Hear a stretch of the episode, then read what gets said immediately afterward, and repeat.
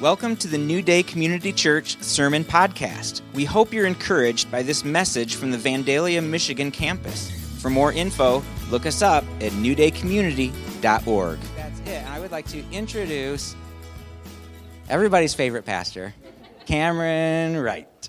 All right, thank you. yeah, so glad to be here uh, as always, and it's Palm Sunday. So I grew up in a traditional church, a Lutheran church, uh, very liturgical, and also went from kindergarten through eighth grade to the Lutheran school. And, um, and so the traditions of the church calendar uh, were ingrained in me all the way through my childhood. And uh, Ash Wednesday, we'd get the mark on our forehead. You know, the Lutherans don't do everything that the Catholics do, but they do a lot of them. Uh, and uh, Palm Sunday was always big because they always handed out these palm fronds, I think they're called, aren't they? Okay, palm leaves. And uh, in preparation of, you know, the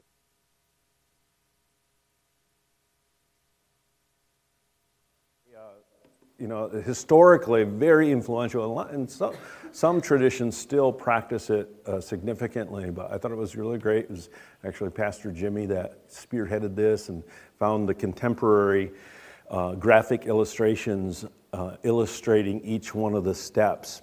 And if you, if you take time to look at the posters or, and the brochure, you'll see that progr- the progression of Christ's final uh, days and hours is very significant to the story of Christ. And remember that for many, many centuries, most people were illiterate. They couldn't read the Bible, and up until the time of Luther, um, the Bible was not available, the, 15, uh, the late 1500s. The Bible was not available for in, people to own. And so they had to create uh, different ways to communicate the message. And many people don't know that that's what stained glass was really for was to depict the different stories of, of Christianity. And so this is just another way to do that. Uh, and, and, I, and I just encourage you to take time to, to look at it. All right, we are continuing uh, our series, uh, our yearly theme of grace and truth. And we've taken uh, significant time uh, to talk about grace already this year. Uh, this is the first Sunday in which we're shifting gears and uh, turning from the grace canon, in which we took a couple of months to look at how grace was portrayed both in the New and Old Testament. And we're going to take five weeks. Easter is next week, so uh, that'll be a separate service. But we're, uh, we're going to take five weeks this week and then four subsequent weeks to talk about these grace callings. And uh, I'm going to tell you what that means. uh, grace callings is. Um, uh, what we're going to be focusing on, uh, oh, I already said that, Grace. Uh, so the, January through March, where we talked about the definition of grace and the grace canon, the examples of grace, was really about what grace is. And we really wanted to be uh, take a lot of time to go really in depth to describe what this idea and doctrine and really essence of what grace is. But now we're shifting, excuse me, I just have to say something that the, that tree has budded flowers. They call it spring. I was just like, wow. Sorry. I just, it was a manifestation of grace. There's hope after winter. Sorry. Okay, so so we talked about what grace is. Now we're talking about what grace does. So uh, the next couple uh, uh, of series, we're really going to be focusing on the activity of grace. Grace is meant to be active in the church and in each Christian. And this activity is not just random activity. You know, people can be active uh, and not accomplish anything. Uh, the activity of grace is intentional, it has a purpose. And so, for example, you want your family to be active, right? You know, we don't want everybody just to be, you know, come home and be sitting in the chair with their head in the screen and not talking to everybody, right? Uh, some people do. uh, but an active family is great. But a chaotic family? Where people are just all doing their own thing. Nobody's doing the chores, nobody, nobody's cleaning, nobody's cooking. Uh, you know, that's not healthy. That doesn't promote life. Or how about, a, how about in a situation in a workplace? You know, if you go to work, people should be active. There should be activity going. There should be something getting done. But if it's just chaos, it just causes stress, confusion. It doesn't produce anything. It's unproductive. It's actually destructive in a society. We want a society, a community to be active but it can't be chaotic, it can't be destructive. And so, this is important to understand that grace must be active, but the activity must have a purpose and an intention. And so our theme verses for the series, John 1:14 says the word, speaking of Jesus, became flesh and dwelt among us, and we beheld his glory, the glory of the only begotten of the Father, full of grace and truth. So Jesus came full. He's the fullness of grace.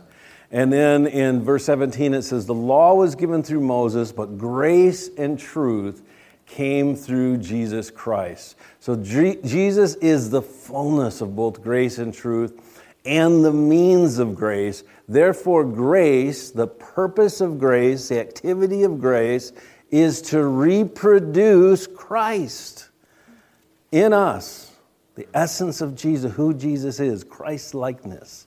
You know, if you, if you sign up for Christianity, if you become a Christian, you want to be like Jesus.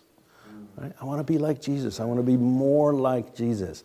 How do we become more like Jesus? It's grace. Grace empowers us, enables us, directs us to be like Christ. It reproduces the character, the nature of Christ in us. the grace callings is a specific uh, uh, uh, number of um, callings that are referred to in the book of Ephesians. And just a little background history uh, that the book of Ephesians, written by Paul to the church in Ephesus, um, I've actually been to Ephesus. It's great. I'm thinking about planning a trip to take people to Ephesus. Ephesus, the city where Paul wrote. You can, because Ephesus was, it was a major Roman city, but then the, it was on the ocean, and the, the, the ocean port, because of climate change, 2,000 years ago, can you believe it? Without industrialization, just say it. the, the, the, the water dried up, and uh, now the ocean is about 30 miles away. Yeah, it's really crazy. It's in the middle of the desert, all right? But basically, everybody had to leave. And so, unlike most ancient cities that have another city built on top of it, so if you go to Jerusalem today, uh, you'll know that uh, if you go to certain archaeological sites, the roads that Jesus walked on are actually about uh, 50, 60 feet down because of the they've built over it and over it and over it. All right, but in Ephesus they didn't do that because everybody just left and it's been abandoned for 2,000 years. And so you can actually walk down the very sidewalk that Paul walked down. And, and uh, you can go into the Agora, which is the shopping area where he sold his tents. Um, anyway, so um, Ephesus was an influential church. It was a very large church. They uh, estimate that it could have had up to 30,000 people uh, that were part of that church. and Timothy, uh, another famous person in the New Testament, uh, was the pastor of the church in Ephesus at, at a, a, little bit later when this letter was written, most likely. So, Paul writing to Ephesus, uh, a lot of scholars consider the book of Ephesus as kind of like um, the pattern for the church. We learn the most about what church is supposed to be from the book of Ephesus. It really lays out almost every aspect of how church should function. And this is a key verse in chapter 4. It says, But to each one of us, grace was given according to the measure of Christ's gift. Kind of jumping into the middle, I don't have time to lead all the three chapters up to this. But chapter 4 talks about uh, the impartation of grace and that grace was given to each person according to the measure of Christ's gifts. What was Christ's gift?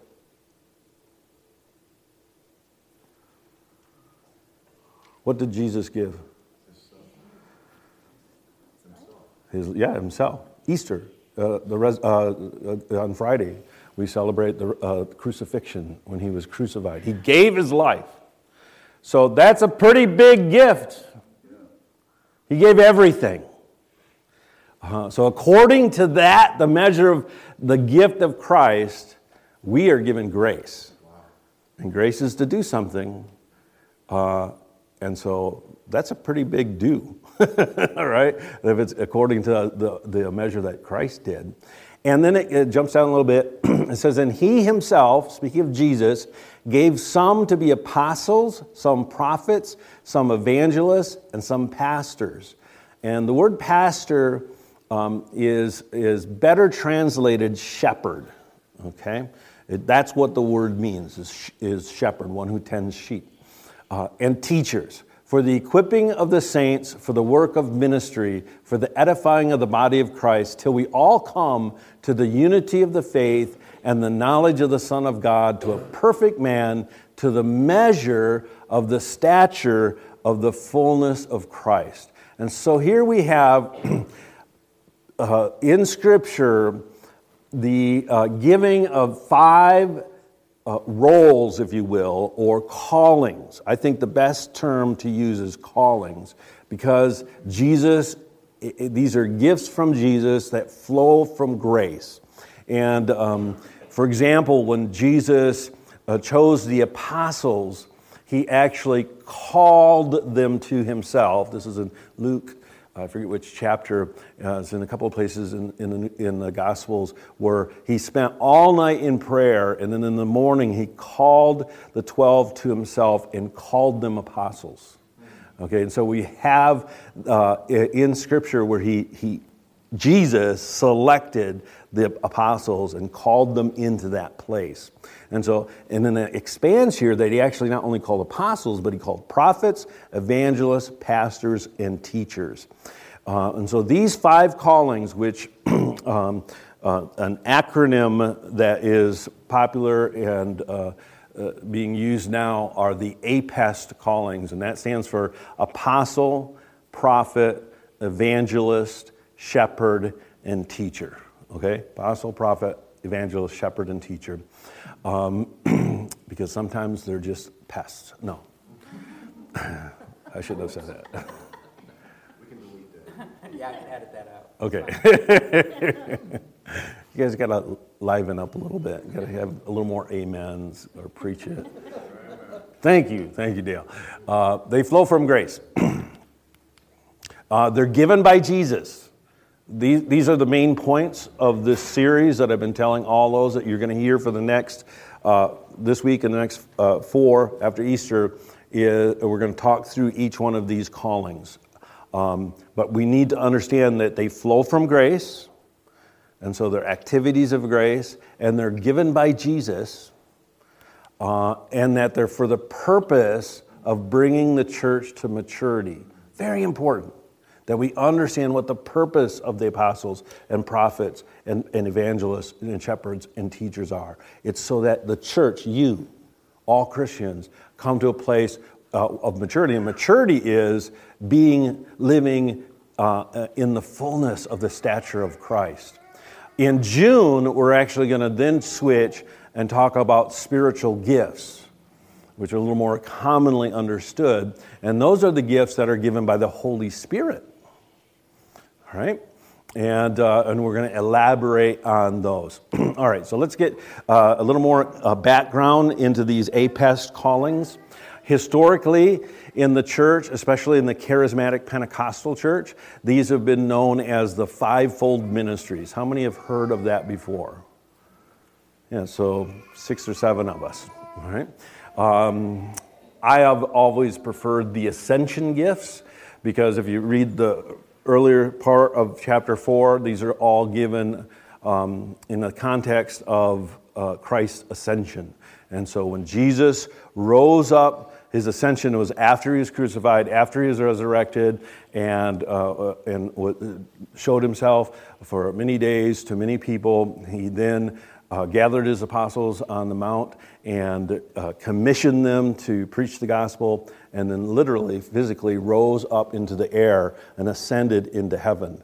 And so when his, his body, Jesus' literal body, ascended, he gave his spiritual body, the church, these five uh, callings uh, uh as a, uh, for the purpose of reproducing his character in the church and to demonstrate his nature to the world.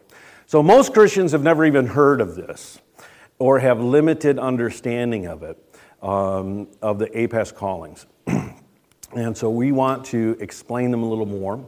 Uh, some identify, and again, this is primarily in the uh, charismatic Pentecostal traditions, uh, identify these as offices implying a authority, a governmental authority. Uh, but that's not written in, in Ephesus or anywhere else in the New Testament. And I have to confess that I was taught the fivefold ministry, um, I've always called them offices. In fact, when we had planned this sermon series, it was going to be the grace offices, you know, and that these were office, like an office, like a, uh, the president is an office, a mayor is a governmental office. Um, you know, not just a room where someone sits in a chair, but like a, an office of authority, you know, because that's what I was taught. but I was challenged when we dug in, the teaching team studied this through and said, you know, the office isn't really, doesn't really sum up what these are. These are really callings. And so that's why we changed the name of the series. Um, so, our approach uh, to see these five callings, uh, that they're not just offices, they're not places of authority, they're people. And that says a lot, doesn't it? That Jesus, for, I want to tie this together. Jesus came as a person. He didn't just send a revelation of ideas. All right? Uh, Islam, for example, is based on an angel showing up and dictating to Muhammad um, this whole book of stories uh, through a number of encounters that Muhammad had. Islam doesn't teach that God came as a person. Uh, Buddhism doesn't teach that God came as a person. Buddhism actually teaches that a man who was discontent with everything in life decided that it all wasn't worth it and went off by himself and came up with a whole bunch of these little short, pithy sayings uh, that if you base your life on, you'll have peace. All right? There's no other religion that I know of that, where God humbles himself to the point of coming as a person. And so it's appropriate that Jesus decides to shape his church and his people by sending people. Isn't that good? I think it's a good point. uh, so these are essentially about people, not offices, not positions of power, and they're expressions of the person of Christ that flow from grace that empower those people, those individuals, to function in specific roles to shape the church to look like Jesus. And so there's actually a lot in that sentence that certain people are called to operate in these callings for the purpose of shaping the church to represent and to, to reproduce the character and the, uh, and the life of Jesus in the body of Christ. So they're extremely important. All five are needed None of them have ever ceased to exist. Uh, and so some people uh, believe that certain things in the New Testament have ceased. And I, am not going to argue about, I respect people that embrace a cessationist uh, understanding of Scripture, but even they would agree that these roles and these influences of Christ's character still exist. They just interpret it a different way. I actually think all of them understood properly have never ceased and continue today where there are people that operate in the apostolic calling people that operate in a prophetic calling people that operate in uh, uh, evangelistic calling. Of course none operate to the level or to the degree or with the authority of the initial 12 or the authors of scripture all right? No question the bible is our sole authority and definition for faith and for our faith and for Christianity. But we need apostolic people, we need prophetic people, we need uh, evangelistic uh, uh, to continue to function. And a, lo- a, local congregation, this, I teach this actually all over the world when I teach pastors' schools. I teach through these five callings. and uh, one of the, in fact, every time I teach it, when I go to the Q&A sessions, they'll say, you know, is every church, does every church need to have each one of these? And there are people who have written books and are rather famous that say, yes, every church must have one of each. And I'm like, I'm sorry, there's not that many to go around. In other words, every church won't necessarily have an apostle, someone called on that level, or a, a, a prophet. But every church needs the influence of all five because, because we want to be fully shaped in the image of Jesus. And if Jesus includes all five of these aspects, if Jesus decided that, you know, these are the five characteristics that really describe me, uh, then a church to really look like Jesus needs to have these five aspects. all right? I understand that a lot of this is like, well, this is just kind of theory and leadership stuff, but it really does affect what church means and, and uh, even this week, as we celebrate, uh, lead up to Easter, Easter is, is, is about the birthing of the church as a response to the resurrection of Christ. Uh, and so, understanding the church and understanding how you fit into this uh, is very, very significant. So, a few more things. These callings are different than Holy Spirit gifts in that they're, they're, in that they're specifically commissioned by Jesus. And you know what? I don't know what that means. Like I just recently like realized, wow, there's a big difference here. All of the other gifts are given by the Holy Spirit. It says that the Holy Spirit gives each uh, in, in, the book of Corinthians. Uh, but in Ephesus, it says here that Jesus gives these callings. And I, I, just think there's, there's a significance to that that I need to ponder. You know, he, Jesus is our king, right? right? And the Holy Spirit is our comforter. But there's a difference when a king appoints and calls someone into a particular function. And so I think these are, these are an extension of his royalty. Uh, that's kind of cool. They operate, therefore, on a higher level of power no, than normally seen as, in a spiritual gift. So, someone that's operating in a calling of uh, uh, one of these are going to function in a higher uh, authority a spiritual authority in that sense. they cannot be earned or self appointed. This is really important because a lot of people like to self appoint themselves. You know, I'm a prophet. I'm like, really? you just disqualified yourself. you know, you can't decide that you're an apostle. Why? Because they're given by Jesus. They're not given by other people. Only Jesus can give these out. Uh, they must be recognized by others, especially those in leadership of the church. In other words, to, to, to really walk or function in any one of these five callings, um, people other than yourselves, and particularly people in upper level leadership, pastors and, and elders and people that are over uh, uh, networks of churches, will have to acknowledge wow, this person operates on a level of an evangelist or a level of an apostle. Um, and so that sets them apart than someone who's just operating in a, in a gifting level. I'll get it to that a little more. It does not imply that they have extra value or authority. There's no value hierarchy in the kingdom.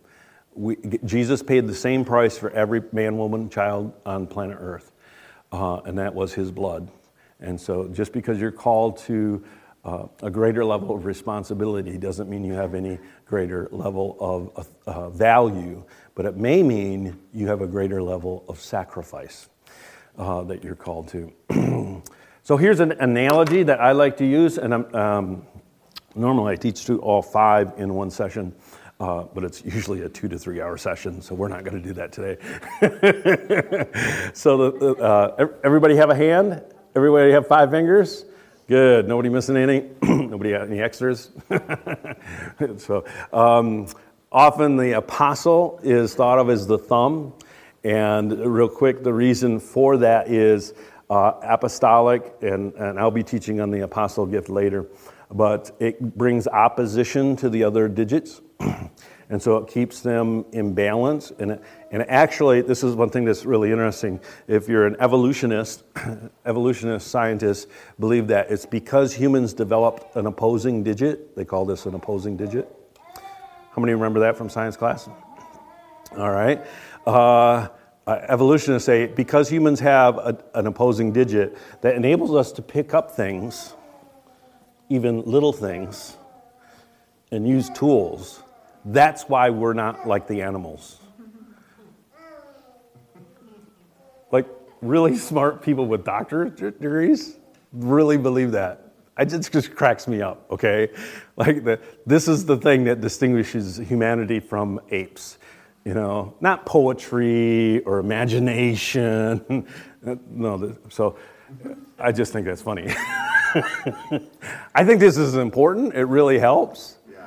But I think it's, but and, and and so the apostolic ministry is very important because it, it really does enable us to do things, to grasp, to grasp things, to reach forward and grab on onto things. The apostolic ministry. Uh, the uh, prophet is the pointer finger because it points out things. It identifies things. It also gives direction. All right. The uh, finger in the middle, the middle finger, is on most people, not all people, is the longest finger. How about anybody here with a shorter middle finger? If you're here, that makes you very unique. So it's, it has the longest reach. yeah, it has the longest reach, and so it's, it's about extending the kingdom. and then you have the the pastor. And in nearly every culture, it's this finger that, and this is a contemporary uh, analogy, of course, that indicates family because that's where uh, a ring is worn. All over the world, they wear the ring, if you're married, on, on the ring finger. Um, and so it speaks of family, and pastors are really focused on that. And then the, the, the smallest finger is the teacher. And the idea here is that Teachers are in the details, they're very systematic, and teachers can get to places that the other ones can't get to. Like if you get, a, get something stuck in your ear, you use you, you know, something, and they can pry it out, right?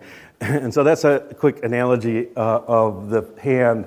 And another part of that is that when you have all five working together, what do you have? A fist. Bam! You can take out the enemy. Come on, that's a good point. That's a good point, In Mexico, they really shout when they do that. They go, "Oh, hallelujah, gloria a Dios." okay, no. So I got to, I got to move on. so we're going to talk today. We're not going to talk through these in order. Uh, gonna, I'm going to talk about the evangelist. uh, the definition is simply one who announces good news, especially the gospel, to declare, bring, show glad tidings or preach the gospel. So, in when when Ephesus was written, the word evangelist was a common term for someone that would go into a city and declare good news.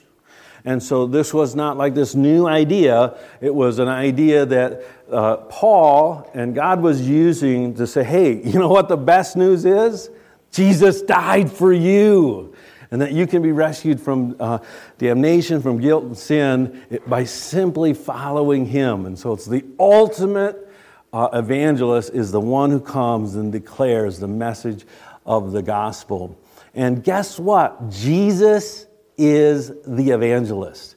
The verse where he describes his ministry, this is when Jesus began his ministry. He went into a, uh, uh, uh, um, uh, not a tabernacle, a synagogue. synagogue. and he opened up the scriptures in a place and he read Uh, he says, um, uh, he read, uh, the Spirit of the Lord is on me because he, was, because he has anointed me to preach. And that word there is what we translate evangelize. Good news to the poor. He has sent me, so Jesus was anointed as the evangelist.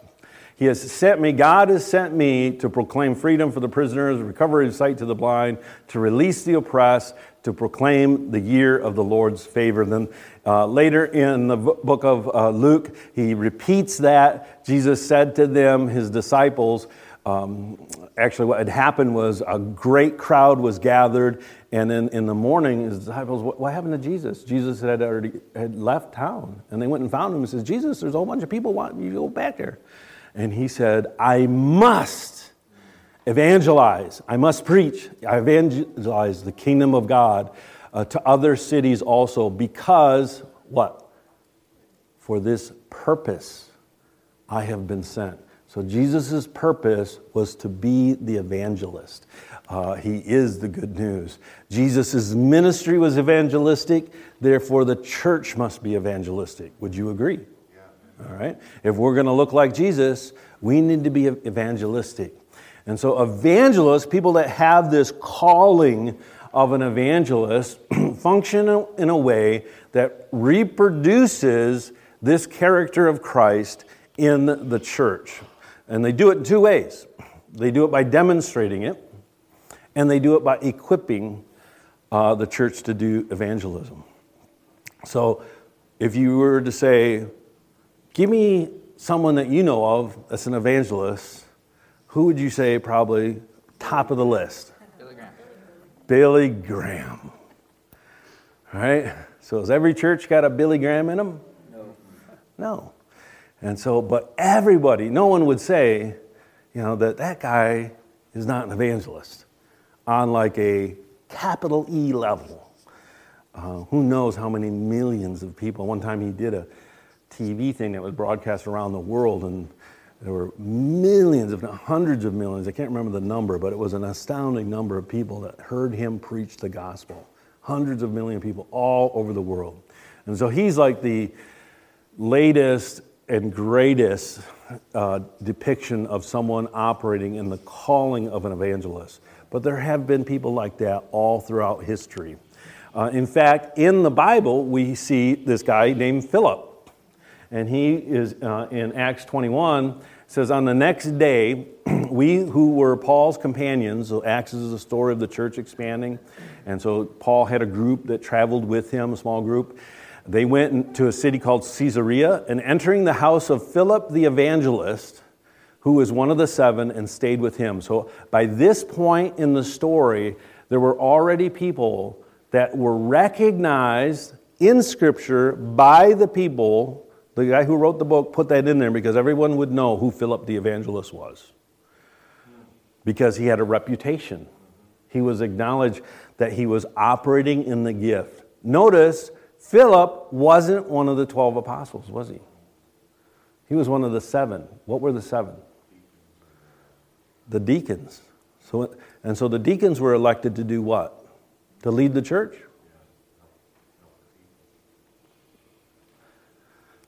You've answered all your questions for today. Do you remember what the seven in, in Acts chapter 6 is it? Were, were chosen to do? Mark, you're the pastor. You can't answer. Anybody else? You didn't turn him off, though. you usually tell me when I can't answer. so they were distributing food. And the apostles said, Guys, this is too much work for us. We need to give our time to studying scripture and prayer. You guys select seven, uh, seven people of good reputation to distribute the food. So originally, they were elected to handle the potluck. All right? so that the leaders of the church, the apostles, could lead the church. But many of them ended up becoming much greater, more significant roles. Stephen was the first martyr, he was one of the seven.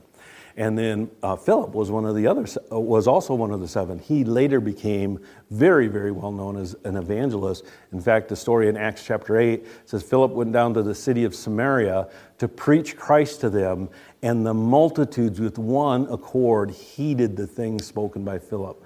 Philip was also the guy who God told him to go down out into the, into the on, on a desert way, a road out in the wilderness, and came across the eunuch who was a, a representative of a uh, African nation, and he preached to the eunuch, uh, and um, the guy got saved, and then Philip was translated, uh, miraculously taken to another place. So this guy was kind of, he was rocking it, right? He was an evangelist on a major scale. So he, in Scripture, we see Jesus portrayed as an evangelist, but then we see this other individual, Philip, that that initially just started out serving tables in the church, but ended up in this very high status ministry of winning souls into the kingdom.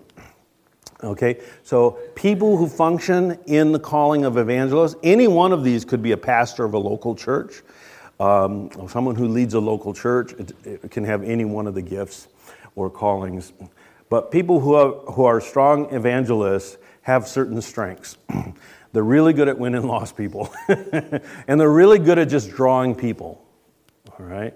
Uh, they, they're really excellent at creating a, a dynamic atmosphere. All right? When, when they're in the room, it's, it's alive, it's sparking. Um, I'm not really an evangelist, can you tell? you know, I, I have an evangelistic gift, but that's not anywhere near my, my number one calling. Uh, they attract new people easily. They're magnets. Um, uh, and they draw other evangelists. Uh, like attracts like. And so evangelists love to be around evangelists because they understand one another and they have the same priorities. They tend to be really good at church growth. So a church that's pastored by an evangelist usually ends up being a really big church because they're just they just got it, man. They've got that gift. Weaknesses, they often lack the ability to teach at a deeper level. Actually, you can, you can look at whole denominations and say, well, that, that's really a, that's an evangelistic denomination. Most of the church growth, uh, seeker sensitive churches, they're just evangelistic, like, that's their, like, on, on number 11 setting, right? Uh, and, and the criticism of they don't teach very deeply. Oh, well, actually, that's part of the package. All right. Um, uh, they often have difficulty, evangelists individually have difficulty training up and releasing or promoting other people because they know if they're on the stage, 10,000 people are going to get won for Jesus. And if they let some rookie up there, only a thousand will. right? And so that's something they struggle with. They're often not good at discipleship or keeping those who they've won for the Lord because they're just on to the next. I know some people that have this calling. And once someone gets saved, it's the box is checked and they're down the road. And they don't even remember, unless it was a good story to tell other people. Uh, they can be so focused on winning the lost that other aspects of the church are neglected. All right? They have a big front door, but they also have a big back door. A lot of people coming in, but because they don't go deep, they don't, they're not nurturing, people don't stick around a lot. and so those are just part of the package, and you learn to compensate if that's your calling. Um, and the whole idea is when they all work together, you have a church that attracts uh, a lot of people and has a great reach. But then you have the other gifts, like the pastor that cares for people and makes sure they stick around, and the teacher that trains people up. We're going to go into each one of these uh, gifts over the next few weeks. Um, so, what does this mean for you and me? Um, all Christians are called to share the gospel. We, are to be witnesses.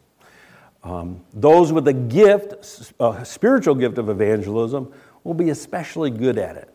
But those with a calling of the evangelist will be known for it, like Billy Graham. Heidi Baker would be another one. Uh, this was a few years ago. She had announced the last time I saw her that she had personally led a million people to bow their knee to Jesus Christ. In her crusade, she actually has them bow when they recite the prayer. Uh, a million people And she hasn't stopped. Okay? And they also function not only in winning the lost, but equipping the church to do so. And so the question I have for you is our church and are you and I reflecting this key aspect of Christ's character? I want to be like Jesus. Jesus, make me like you. That doesn't just mean being humble or being free from besetting sins. Those are, you know, not sinning is a negative characteristic and you know, something you don't do. This is a positive characteristic. This is something you do. So, how are we doing at this?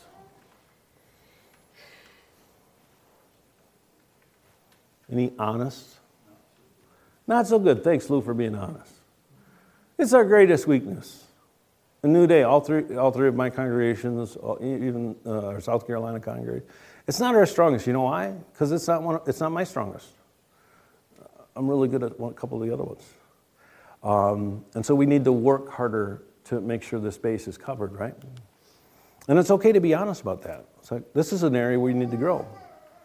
So, who is the evangelist that is equipping you and our congregation? Do we have one?